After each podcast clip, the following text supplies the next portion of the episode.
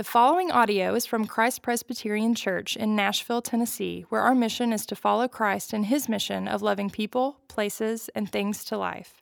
For more information about Christ Presbyterian Church, please visit christpres.org. Good morning. Today's scripture reading is from 1 Peter 2 1 through 10. So, put away all malice and all deceit and hypocrisy and envy and all slander. Like newborn infants, long for the pure spiritual milk, that by it you may grow up into salvation, if indeed you have tasted that the Lord is good. And as you come to him, a living stone rejected by men, but in the sight of God, chosen and precious, you yourselves, like living stones, are being built up as a spiritual house to be a holy priesthood, to offer spiritual sacrifices acceptable to God through Jesus Christ. For it stands in Scripture Behold, I am laying a stone in Zion, a cornerstone chosen and precious, and whoever believes in him will not be put to shame. So the honor is for you who believe. But for those who do not believe, the stone that the builders rejected has become the cornerstone, and a stone of stumbling and a rock of offense. They stumble because they disobey the word, as they were destined to do. But you are a chosen race, a royal priesthood, a holy nation a people for his own possession, that you may proclaim the excellencies of him who called you out of darkness into his marvelous light. Once you were not a people, but now you are God's people. Once you had not received mercy, but now you have received mercy. This is the word of the Lord. Praise be to Christ. Beloved, it is the Word of God. It is more to be desired than gold, even much fine gold, sweeter also than honey, and the drippings of the honeycomb. Would you pray with me, gracious Father? We uh, come this morning and seek you for your grace, that we would see Jesus, uh, that we would be given eyes to see uh, his beauty, to taste and see indeed that he is good. Uh, Lord, would you uh, give us grace to see that when we fail, Jesus, your Son, on our behalf mightily prevails, for we ask it in his glorious name. The seed who crushed the serpent's head in the Alpha and Omega. Amen. You know, sometimes when it comes to the Bible, um, you get this sense that it's a big, intimidating book. You don't quite know where to begin. Uh, for, for most of us, whether we're new uh, at the Bible and just kind of figuring our way around, or whether we've been Bible readers for a long time, uh, the Bible, let's admit, it can be daunting, but it is dear. It is, it is precious to us. My, my love affair with the Bible began when I was a little bitty, uh, little bitty guy when I was in first grade. You know, we love show and tell, don't we? I mean, we really love show and tell.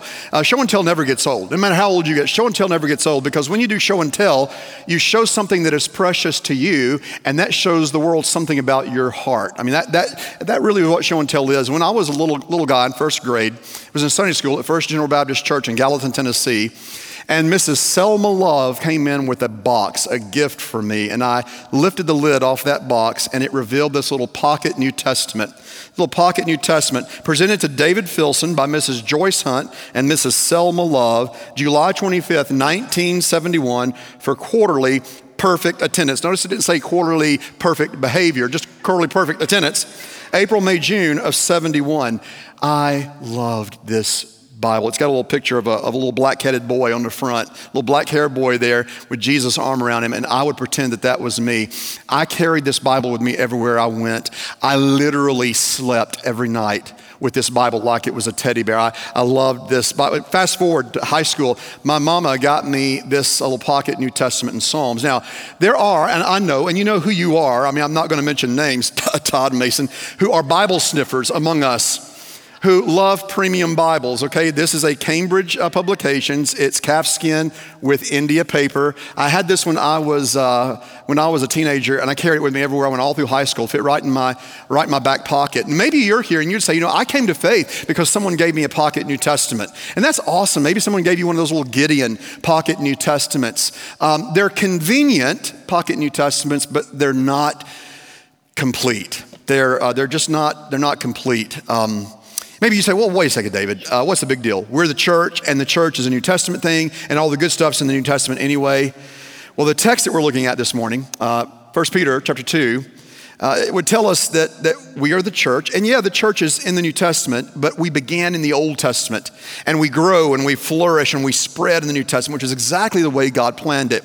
You see, the church isn't God's plan B when his plan A, ethnic Israel, didn't turn out the way he was hoping. That's why Paul says in Galatians 6.16 that you, the church, are the Israel of, of God. Um, the church is full of, of, of, God's grace and, and it is good. And yes, it is all over the New Testament. But part of what makes it so full of, of good, the, the church, is that it is grounded in something ancient and lasting and true. And Peter is going to show that uh, we, the church, are not God's plan B. We find our identity in the earliest pages of the Old Testament. In fact, Peter, when he's writing chapter 2 here, uh, opens the book of Exodus and takes his readers to Exodus chapter 19, verses 4 to 6, where the Lord says, You yourselves have seen what I did to the Egyptians, and how I bore you on eagle's wings and brought you to myself. Now, therefore, if you will indeed obey my voice and keep my covenant, you shall be my treasured possession among all peoples, for the earth is mine, and you shall be to me a kingdom of priests and a holy nation. These are the words that you shall speak to the people of Israel. In other words, Peter wanted to remind them who they are as a church, and we need that from time to time. We need to be reminded as a church who, who are we? I mean, in some ways, this sermon could be entitled, What in the World is the Church? We need to be reminded who we are here at Christ Presbyterian Church. For, for, Peter's readers, they, they were taken back to the book of Exodus where the people of God had just been brought out of the bondage and sorrow of Egypt into Exodus. They were God's covenant people on their way to the promised land. Peter applies this passage to us today because Jesus, the true and greater Moses, has delivered us through the waters of our baptisms and by his death and resurrection has accomplished our deliverance, our exodus from the bondage of our brokenness, the shame of our sin, the dominion of death, and He has crowned us, His new Exodus people, on our way home. The whole Bible is a book about who we are as the church, making our way to our forever home in the new heaven and the new earth, and what it means to extend that welcome of our great King to any and all who want to find life under His gracious reign. Uh, we're going to consider this morning the who and the welcome, or the positional that leads to uh, the missional. The, the, who we are, our, our, position. We see it here in uh, chapter 2, verses 1 to 10. It, it begins with the paideia of the Lord. Paideia is a Greek word. We get our word pedagogy from that. If any of you are teachers, you are trained in pedagogy. The word pedagogy comes from the Greek word paideia. it, it is a word that that refers to teaching or training by discipleship. In fact, the apostle Paul says to his young son in the faith, the very last things that Paul ever wrote in 2 Timothy chapter 3 verses 16 and 17, all scripture is God breathed or theopneustos. That's the Greek word. It means the exhalation of God, the expiration of God, the breath of God. When you hold a Bible in your lap or on your device, you are holding God's breath in your hands. All scripture is theopneustos, God breathed and profitable for teaching, for reproof, for correction, listen, and for training, paideon, paideon in righteousness, the man of God may be complete, equipped for every good work. Well, in our text this morning, Peter says that we are to long for the, the pure spiritual milk of the word. Uh, literally in the Greek, the logikon word, adalon, unadulterated, gala, milk, the unadulterated milk of the word. Did you notice that? The word logikon can be translated spiritual, the way some translations translate it, but we have to understand this word, logikon, the word logos, word, uh, in the context of what Peter has just said in chapter 1, verses 22 to 25. Having purified your souls by obedience to the truth for a sincere brotherly love, love one another with an earnest and pure heart, since you have been born again, not of perishable seed, but of imperishable through the living and abiding word of God. For all flesh is like grass, and all its glory like the flower of the grass. The grass withers, and the flower fails, but the word of the Lord remains forever. It's not the first time we've heard those words uh, from this pulpit, is it? And this word is the good news that was preached to you. But the word of the Lord, the logou, the logos, the logos of the Lord remains forever. And this word, rhema, it's the, the preached or spoken word, is the good news that was preached to you. In other words, Peter's saying that we are to long for the pure spiritual milk of the word, both written, logos, and preached or proclaimed, rhema, like a baby longs for its mother's milk. You see, the, the word, the milk of the word, contains all of the life giving nutrients uh, to help build up our spiritual immunity to things we struggle with, like malice, the desire to hurt others, deceit, seeking to gain an advantage over others by guile or gaslighting or manipulation or lying, hypocrisy, hiding who we really are in an effort to deceive, envy, a lack of gratitude for the blessings that we uh, have uh, received, uh, combined with covetousness for what others have and a resentment toward them for having it, or slander, the, the effort to take revenge or to make ourselves look better by using our words to damage the reputation of someone else. And this is often driven by a desire to take the spotlight off our own sins and shortcomings by highlighting the weaknesses of others. Now, you know, the people that, that I know who love the Word, love the Word, they can't get enough of the Scriptures, they prioritize the Bible, are the people I know who simply do not fit the mold of malicious, deceitful, gossipy hypocrites. They love the Word too much to use their words to rebel against the Scriptures they love. And, and as they get into the Bible, the Spirit sanctifies them and their capacities for malice and envy shrink. They lay down in the spices of Scripture, as Charles Spurgeon says, and they come up smelling like them. Have you ever noticed in your own life that um, the more you want the Word, that your lust begins to lose its, its luster? The desire of the milk of the word, you see, is the antidote uh, to what Paul lays out, or what Peter lays out in first in the first chapter in 1 Peter 1.14. It's the antidote to conformity to the world. It, it, is the, it is the fuel of holiness and a reverential fear of the judgment of God in 1 Peter 1, 15 and 16. The desire for the milk of the word uh, gives us a reminder that, that we are not home yet. It tells us who we are, that we are the church. We are a people in exile in this world in chapter 1, verse 17. The word trains and disciples us into salvation, as Peter says here, i.e., into sanctification, growth in conformity to Christ. To, to crave the word like a hungry, needy baby makes sense as we have, by the regenerating, regenerating grace of the Holy Spirit, tasted the sweetness of the Lord, verse 3, where Peter draws upon Psalm 34, 8 through 10. Oh, taste and see that the Lord is good. Blessed is the man who takes refuge in him. Oh, fear the Lord, you his saints, for those who fear him have no lack. The young lions suffer and want and hunger, but those who seek the Lord lack no good thing. We taste and we see the Lord is good, and, and we, have tasted the incarnated word, Jesus Christ, and we, we desire the inscripturated word, the, the Bible. Like Jonathan Edwards, who lived from 1703 to 58, would speak of the excellencies and the beauty of Jesus Christ, and he would speak of Jesus as sweet to the taste, the sweetness of Jesus. He, he would describe Jesus like it's one thing to look at a pot of honey and you can see the honey. You could even touch and feel honey, but you don't know the honey until you taste the honey. A few years ago, there was, uh, you know, here at our, our own uh, David Young, he's a beekeeper, took me to his house, to his honey kitchen. He has beehives, and he, he carved off a piece of honeycomb. He said, Have you ever sucked honey out of a honeycomb? And I said, No, I don't think I ever have. And so he carved off a piece of honeycomb and he gave it to me. It was hot. It was hot. It just come out of the hive. And I sucked the honey out of that honeycomb, and I just, I just dissolved into heights of palatable ecstasy. It was so, it was so good. Do you see Jesus as sweet to the taste? Is he beautiful for you? Jonathan Edwards says of Jesus, he is the cream of all our pleasures. Who thinks of Jesus that way? He's the cream of all our pleasures. We need to be reminded of who we are. Christ Presbyterian Church, we're precious to the Lord, verse 4 as you come to him, proserchomai in the Greek. It's not simply referring to when we first came to him, when we were saved. It is a present middle participle, present tense, ongoing, as you continually come to him, daily come to Jesus in, in relational intimacy. And Peter uses this word, intentionally drawing it from its usage in the Greek translation of the Old Testament known as the Septuagint, where proserchomai is used of worshipers coming into the temple before the Lord. And Peter begins, though, here, not with us, but with the Lord with Christ who is precious. But the preciousness of Christ has a purpose for those of us who are in Christ. The Lord chose Israel. Her election was to serve God's mission to the nations, yet she became obsessed with the supposed exclusivity of her ethnicity.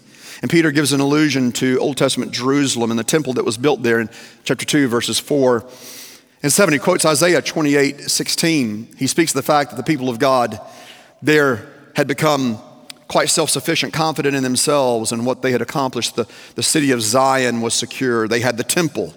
They were too self sufficient to hear the warnings of Isaiah the prophet that the temple was about to be destroyed by their enemies. In time, uh, Israel would reject the Messiah. They, they would test him and determine that he had come up short of their expectations when, when Jesus came. But the Father considers the Son, the Messiah, as chosen, as, as precious, even though the world rejects him. Peter says that Jesus is a chosen and precious stone. Why, why, was it that Jesus in Matthew 18 verse or 16 verse 18 changed Peter's name from Cephas, the Aramaic, to Petros, the Greek word for rock or stone? Why did he change Peter's name to stone? It was because Peter had confessed that Jesus was the Messiah, the true rock, the precious stone of God, just as he does here in verses 4 to 8 of 1 Peter 2. Just as a building must have its foundational cornerstone, the temple, finds its reality in Christ. That's why we read in John chapter 1, verse 14, that the Word took on flesh and eskenosin in the Greek, pitched his tent among us, like the tabernacle of God in the wilderness, where God would come and dwell with his people as they worship. Jesus tented among us. He is the tabernacle of God in our midst. He is Emmanuel, God with us. You flip the page, chapter 2 of John's gospel, and Jesus goes into the temple. He finds the money changers there, and he runs them out and rearranges the furniture. The religious leaders come up to Jesus. Who do you think you are? Acting like you own this place. And Jesus says, Well, a matter of fact, I do own this place.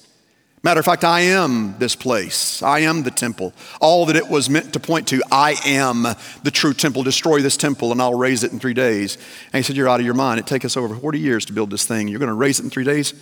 John tells us, though Jesus was talking about the temple of his body, Jesus is God's temple among us. And as we're going to discover, God is so committed to temple intimacy with us that He declares of you and me that we are the temple. We are a, a temple of living stones. And I'll say more about that here in, in, in just, just a second. The, the, the readers, though, of Peter's letter in Rome were being persecuted for rejecting the paganism of Rome with its sexual chaos, especially as it touched children.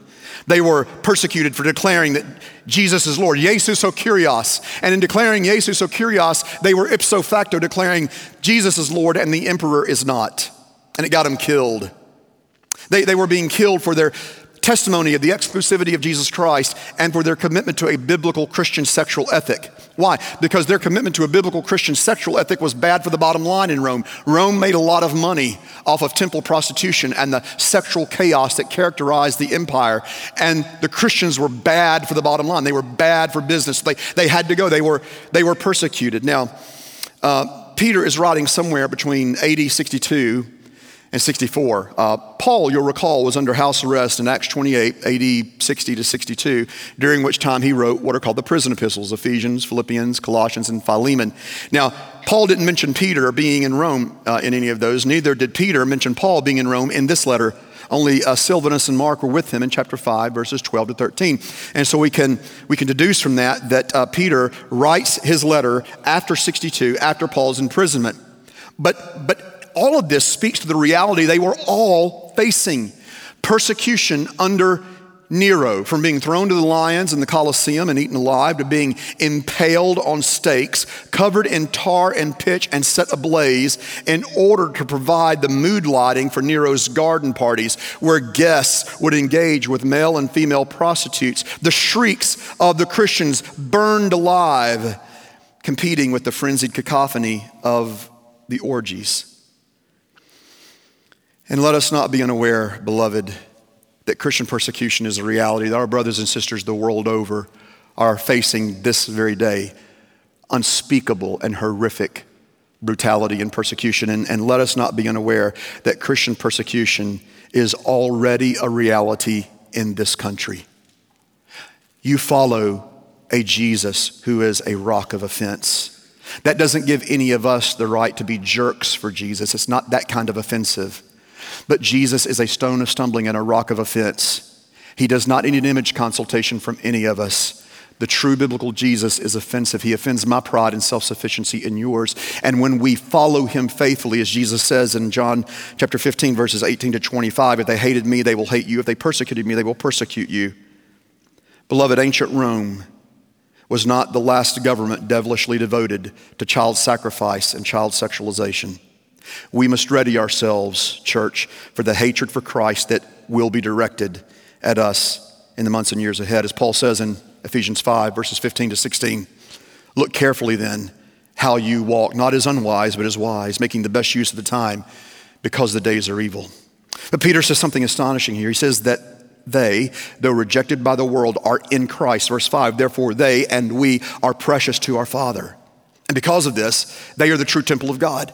His presence is not contained in a building on a hill, but through believers in Jesus, the temple, and God's saving, redeeming community, His presence is, is there. And, and, and it is spreading to every tribe, tongue, and nation. In Revelation 7, verses 9 to 10, I, I see there what, what I have to wonder what might possibly be God's favorite passage in the whole Bible. After this, I looked, and behold, a great multitude that no one could number from every nation, from all tribes and peoples and languages, standing before the throne and before the Lamb, clothed in white robes with palm branches in their hands, and crying out with a loud voice Salvation belongs to our God who sits on the throne and to the Lamb. That was God's intention all the way back when he told Abraham that he was going to be the father of many nations, Jew and Gentile alike, and he would make of them one family, one people, one church, one chosen race. I mean, we see it here this morning. I mean, even within myself, even within myself, there is Dutch, Irish, Scottish, English, Cherokee, and a little bit of redneck. Yet Galatians 3 tells me that since I'm a believer in Christ, I am Abraham's offspring. And the potential for this in our own city is breathtaking. Right? The nations are here. We, we are the nations for crying out loud. We are the, we're the uttermost parts of the earth. But here we have in our own city the, the kaleidoscope of the image of God in man the Vietnamese, the Laotians, Arabs, Cambodians, Hispanics, Koreans, Japanese, Chinese. We, we have the Bantu here. We have one of the largest Kurdish populations in the entire country here in, in Nashville. You think this matters to our God? Can, can you imagine the, the precious people of the Lord of every tribe, tongue, and nation, of every color and stripe, the brothers and sisters awaiting us, the spiritual ethnicity, as Ed Clowney calls it, that we share together. We are a chosen race. We are an elect people, verse 9. We're living stones being added to the temple, Peter says. We watch some of us the what was in many ways the Christ honoring coronation of King Charles this weekend. Diane and I will be in London, Lord willing, uh, this summer, where I'll be speaking there to a, a group of ministers on a, a biblical assessment of critical theory. You know, you go over to Europe, uh, and in the UK, there are these large cathedrals, many of them all but empty. Many of them from medieval times uh, have kings and queens buried in, in, in, those, in those temples, in those churches. They're, they're, Uh, effigies carved in cold, lifeless stone atop their crypts, but that's not you and me.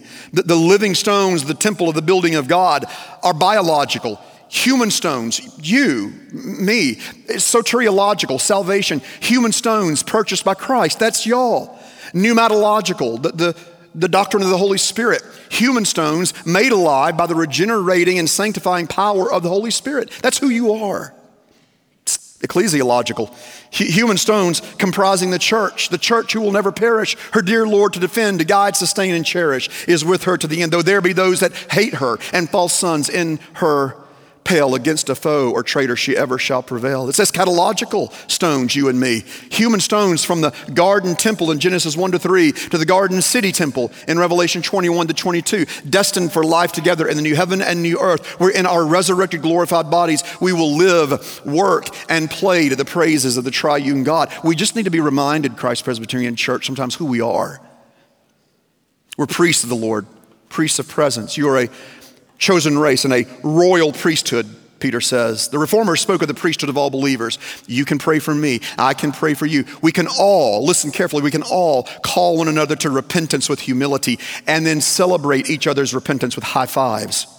As, as priests of the Lord for one another, we will find asking for and extending forgiveness when we sin against one another to be the twin graces of true spirituality. Because we are in Christ, everything we do, from praying for a sister or brother's healing to painting their house, from worshiping in the sanctuary with one another to walking in the sad and shameful places of our brokenness with each other, as we help each other limp toward home, is in a sense an act of priestly service to our God.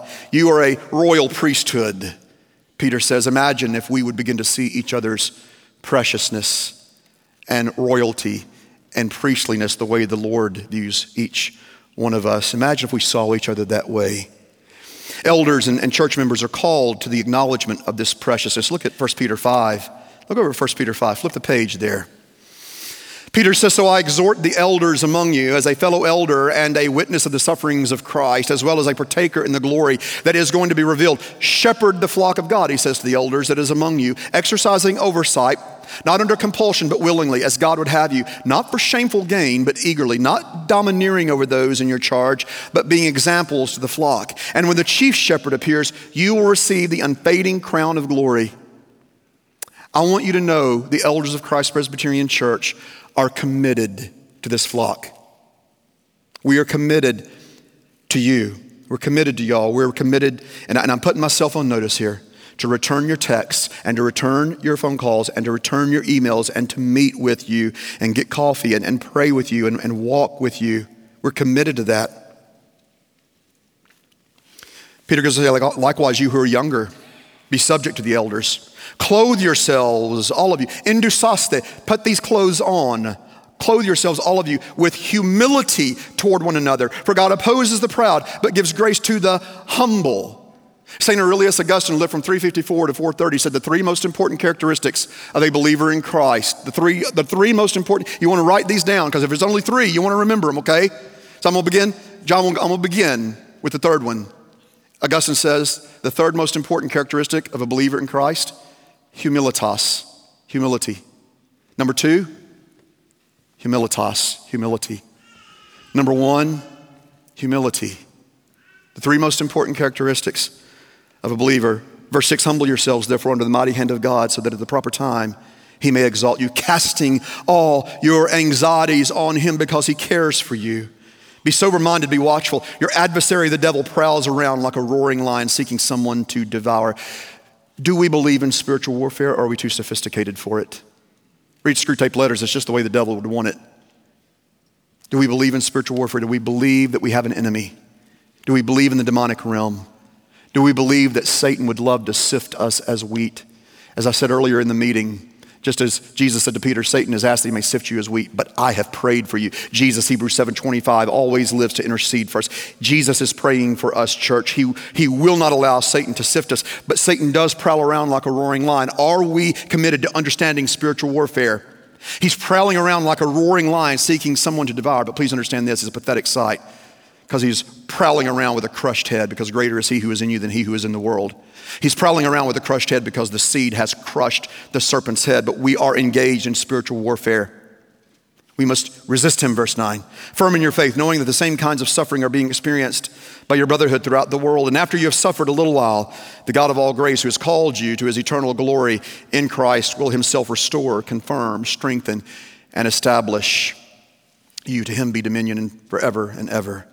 The priesthood of all believers is most beautifully seen in the priesthood of all believers. Our corporate togetherness, especially when we worship together, coming together on a Sunday morning, pointing one another to the Lamb who takes away the sin of the world, John 129, and leading one another to the grace of repentance and reconciliation, saying to each other in our prayers and our preaching and our praise, Our King is mercy. Jesus is our high priest who sacrificed himself for us, the perfect priest and the perfect sacrifice all in one, beautiful person. And Jesus is our access to God. He's so intimate and so personal and so close that we are priests ourselves. Beloved, don't take a single Sunday for granted. Sunday mornings at our church are not going through the motions, they are the glorious motion of the Holy Spirit as heaven touches earth. You ever leave here and somebody says, What was the crowd like at church this morning? What was the crowd like at church this morning? Let me tell you, every Sunday morning, the crowd is massive here. It's packed, breathtakingly large when we come to 2323. Why is that? Because of what we read in Hebrews chapter 12, 22 to 24. But you have come to Mount Zion. You think you've come to 23, 23. You have come to Mount Zion, to the city of the living God, the heavenly Jerusalem, and to innumerable angels in festal gathering, and to the assembly of the firstborn who are enrolled in heaven, and to God, the judge of all and to the spirits of the righteous made perfect, and to Jesus, the mediator of a new covenant, and to the sprinkled blood that speaks a better word than the blood of Abel. Beloved, we just need to be reminded sometimes who we are at Christ Presbyterian Church. We are pure before the Lord, pure by promise. Notice the Lord doesn't say, I've been taking notes on you, and if you keep it up, keep a good track record, I'm going to declare you holy. No, the Lord promises through Isaiah in 62, verse 12, they will be called holy because He is the one setting them apart unto Himself. Years ago, I was called upon to minister to a young lady who was being lured into a cult. She'd lived a hard life. She'd tried a lot of things, and a lot of things had tried her. And she felt dirty, she felt ashamed, but she found this cultic group here in town, and they told her they could make her clean if she would simply follow their rules. Maybe you feel dirty and ashamed, you feel caught. It would take so little for any of us to be caught in our sin, to be exposed. You know the most common way the New Testament speaks of you? You're called saints, saints, hagios in the Greek, saints. It's the same word as hagios or hagiazo, I sanctify. We are the sanctified ones. And yes, sanctification is a process. 1 Thessalonians 4:13, and it will be perfected. 1 Thessalonians 5:22 to 24. But though sanctification is both a process and will reach perfection, the most common way sanctification is spoken of in the New Testament is as positional. 2 Corinthians 2, verse 13, where we were set apart under the Lord, sanctified under the Lord at the moment that Christ entered our hearts, because that's what saving faith is, you know, a gracious invasion of dead hearts. You are set apart as pure and holy before the Lord. Sometimes the thing that just seems to weigh us down and hold us back in the Christian life is that we feel so defeated, so disoriented, so defined by our past and our sin struggles. A sort of spiritual fatalism sets in. You ever feel that way? I love what Paul says in 1 Corinthians 6 9 to 11. Or do you not know that the unrighteous will not inherit the kingdom of God? Do not be deceived. Neither the sexually immoral, nor idolaters, nor adulterers, nor men who practice homosexuality, nor thieves, nor the greedy, nor drunkards, nor revilers, nor swindlers will inherit the kingdom of God. And such were some of you. But, and I love that redemptive conjunction, it always shows up at just the right times. But, you were sanctified. You were justified in the name of the Lord Jesus Christ and by the Spirit of our God. That passage of Paul has been reading my mail. There's something in there for, for all of us. It paints me to a man. Maybe you say, Yeah, David, but I struggle with some of those sins. Some of those sins that Paul mentioned, I still struggle with. Good. Keep up the struggle. Fight the good fight. That's what saints do. They struggle well, remembering I'm struggling, but I am washed. I am justified. I am sanctified. I'm a sanctified struggler. That's what it means to be a Christian. In the name of Jesus, who kept himself pure for us by the power of the Spirit of holiness, who makes us one holy church, Jesus who has become for us, 1 Corinthians 1:30, wisdom from God, righteousness, redemption, sanctification. This is who you are, pure before the Lord. It was his decision, his doing, his declaration over you and about you. We're not only pure before the Lord, we're possessed by the Lord. We are the Lord's peculiar, particular possession. We are owned by the Lord. When Luke, who now towers over me, a fact of which he is eminently proud, uh, when he was little, we would we'd play Nerf basketball in the hall. We had this Nerf hoop. We had all kinds of Nerf paraphernalia. We did a lot of damage in our house with Nerf. You wouldn't, you'd be surprised how much damage Nerf can do, right? But we'd, we'd play basketball in the hallway, as a little Nerf hoop, and he'd reach up and he would dunk that ball, and he would say, You just got owned, man. I just owned you. The Greek here is kind of difficult. The old KJV translated it as peculiar people, but what it actually means is that we are his particular possession. We are his treasured possession. Imagine how the children of Israel felt when they first heard this at the foot of the mountain. You're the fulfillment of that, you know. You're the fulfillment of that. I don't know anything more powerful, more motivating than simply being wanted. Like maybe some of you received a letter from a college or university letting you know you're in, you're wanted, you're accepted. Maybe it's just somebody reaching out to you after church and saying, hey, let's go grab lunch. Come, come have lunch with us afterwards. You just feel wanted. It's so empowering uh, to know that we are wanted. Do any of you need to know that you are the treasured possession of the Lord? Do, do any of you have a treasured possession? Maybe like my little New Testament um, here that I showed you a few minutes ago. We are, see, here's the thing we are created to crave, we are designed to desire. Um, and that's because we're creating the image of a God who wants. We're creating the image of a God who desires, not because he lacks, but because he loves. He desires you, he desires me. But as Calvin says, our hearts are fabrica idolorum. We are idol fabricators. We just pop out idols and demand that they satisfy us and give us meaning. I love the way C.S. Lewis says that if there lurks in most modern minds the notion that to desire our own good and earnestly to hope for the enjoyment of it is a bad thing, I submit that this notion has crept in from Kant and the Stoics and is no part of the Christian faith. Indeed, if we consider the unblushing promises of reward and the staggering nature of those promises in the Gospels, it would seem that our Lord finds our desires not too strong but too weak. We are half hearted creatures, you and I, fooling about with drink and sex and ambition when infinite joy is offered us like an ignorant child who wants to go on making mud pies in a slum because he cannot imagine what is meant by the offer of a holiday at the sea. We are far too easily pleased. Does the thought of being wanted by God, being his treasured possession of him calling you to taste and see that he is good, does that entice you to push back the loneliness that you feel? Could it begin that you're beginning to feel your need of him even now? You say, well, what, what do I need to bring to the table?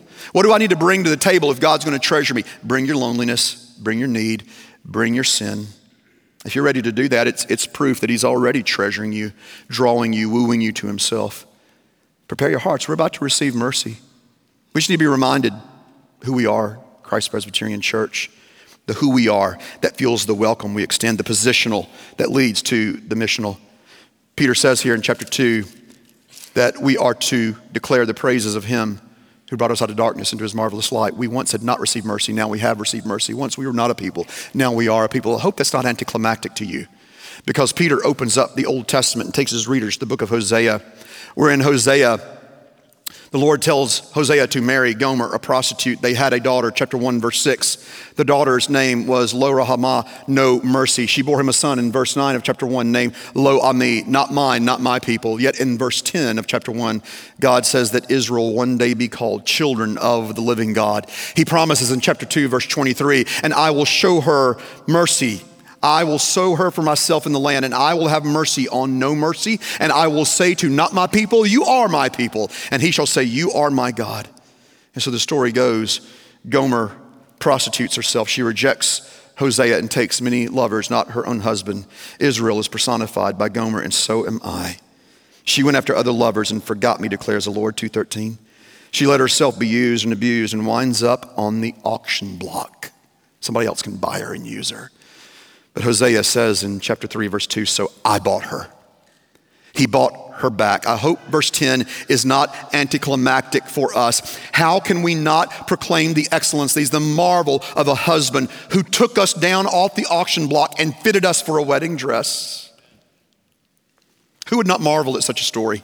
Who would not marvel that the story is so very, very true? Our mission is a life giving mission to spread the wonderment, the amazement, the marvel of such a husband as Jesus. And so we consecrate ourselves to him. When Hosea buys Gomer back, when God rescues his people, he says in chapter 3, verse 2, and Hosea, dwell with me, be mine, don't give yourself to any other lover. Peter is addressing us and says the same thing in verse 11 of chapter 2. He says that we are sojourners and ex- exiles, like the Israelites in Babylon. We find ourselves tempted by the allurements and the enticements of this world of Babylon, this world's system of arrogance and self reliance and self sufficiency, of unbelief. And sin is a seductress. Only the grace of God can keep us from being swept up in her soul hollowing charms. Peter calls us to holiness. As Calvin says, holiness is not a merit by which we can attain communion with God, but a gift of Christ which enables us to cling to Him and follow Him. You see, our holiness, our obedience, does not merit our salvation. It manifests that we've been saved. It does not earn our salvation. It evidences that we've been saved. It does not deserve our salvation, but it demonstrates that we are indeed followers of Christ. Maybe it's slow going, sanctification, holiness. And Calvin says we creep along the ground slowly, kind of like a turtle, right? But let's persevere knowing that we are being preserved. That's the power. We press on, but the pressure is off. As Paul says in Philippians 1, verse 6, I am confident of this, that he who began a good work in you will carry it through the day of completion in Christ Jesus. God causes your salvation, he carries your salvation, and he promises he will complete your salvation. In a world that leaves us feeling so unwanted, grace says, You are mine. I've consecrated you to myself. And we are to extend that invitation to a watching and wondering world when we are given over, as Peter says here, to holiness. Um, it brings vindication when we are slandered. And, and the Christians in, in Peter's day were being slandered. They were being, they were being accused of some crazy things. In fact, Nero blamed the Christians for the great fire in Rome, for the burning and the destruction of Rome. He blamed it on the Christians. Peter says, Live holy lives, and there will be vindication when people slander you. But it will also issue an irresistible invitation, not only in the way that we declare and defend the word, but the way that we demonstrate and delight in the milk of the word. The word that says we are so wanted, that says of you and me that we, we give off a sweet, savory aroma. 2 Corinthians 2:15 and following, Paul says that we give off a life-giving aroma to those who are being saved, to those who feel their need of Christ. A, a beautiful, refreshing aroma. You know, when Lydia was little bitty, remember when Frozen came out? And every every little girl was singing what? Tell me. Let it go, let it go. I am one with the wind and stars. Yeah. She comes into the kitchen. There's more where that came from, or I'm here all day, folks. Anyway, she comes into the kitchen dressed in her Elsa costume, dressed in her Elsa costume, and she says, Hey, Daddy, I'm gonna sing Let It Go for you. And so you know, she, she sings, you know, and the, the verse is kind of subdued. You be the good girl you always have to be. Conceal, don't feel, don't let them know. Well, now they know. And just before she launches out into let it go, let it go. You remember how Elsa could shoot like snow and ice out her fingertips? Lydia, as she's singing just like this, whips out from behind her back a can of scrubbing bubbles and a can of air freshener and just shh, let it go, let it go. I am one with the wind and sky all over the kitchen. Our kitchen smells great to this day. Our kitchen smells like a freshly cleaned bathroom, scrubbing bubbles everywhere. We just need to be reminded of who we are, Christ Presbyterian Church. We smell good. We give off a life giving aroma. We need to be reminded, and we do this by reminding of ourselves of who Christ is for us in the Holy Supper. And we need to do this because at the same time, the aroma of grace and holiness is life giving. It smells like death to those who are committed to their own self sufficiency and self righteousness and unbelief in Christ. But God loves show and tell. To show something precious to Him, to tell the world something about His own heart. You know, show and tell never, it never grows old. We love to show something that is precious to us because it tells the world something about our hearts. We're going to come to the table here, and God is going to show and tell He's going to show you something precious to his heart the body and blood of his dear son. And he's also going to show and tell. He's going to show the entire host of heaven and the innumerable angels gathered in festal gathering all around us right now something precious to his heart his daughters and his sons. In many ways, that's what the Lord's Supper is. God sets us forth, show and tell, to show how he takes prostitutes off the auction block and he calls us precious and is dressing us for a wedding feast. You see, this table is the rehearsal dinner for that great feast. It is God showing and telling the world about his delight over us. And so we're going to come here as the hosts and the servers come and we're going to taste and see that the Lord is good. And we are going to emit the life giving aroma of God's redeeming grace in our lives. The Lord's Supper is an opportunity for us to come as believers and remind ourselves of our need of Jesus and participate in our need of Jesus. And so if you were here, and uh, you've been baptized in the name of the Father, the Son, and the Holy Spirit, and you're in fellowship with a Bible believing, Bible teaching church, this table is for you.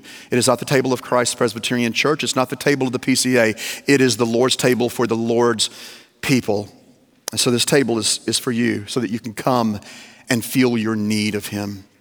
If you're here this morning, you say, You know, David, I don't know that I would call myself a follower of Christ. I don't know that I would identify as a, as a, as a Christian. We're thrilled that you're here. Uh, the opportunity before you is not to take the bread and the wine, but, but to take this opportunity to consider who Jesus is. You can read the prayers that are in the backs of the Bible that are in the pew racks in front of you, or, or you could reach out to someone uh, around you and um, ask them to tell you their story. Eh, they would love to hear your story, and they would love, above all, to tell you the old, old story of Jesus. But if you are here and you know that you desperately need Him, this, this table is, is for you. Would you pray with me, gracious Father? We would ask now in the name of Jesus that you would take these ordinary elements of bread and wine and do something extraordinary in us by your Spirit. Grow us, strengthen us, help us to believe the gospel just a little bit more. For we ask it in His precious name. Amen.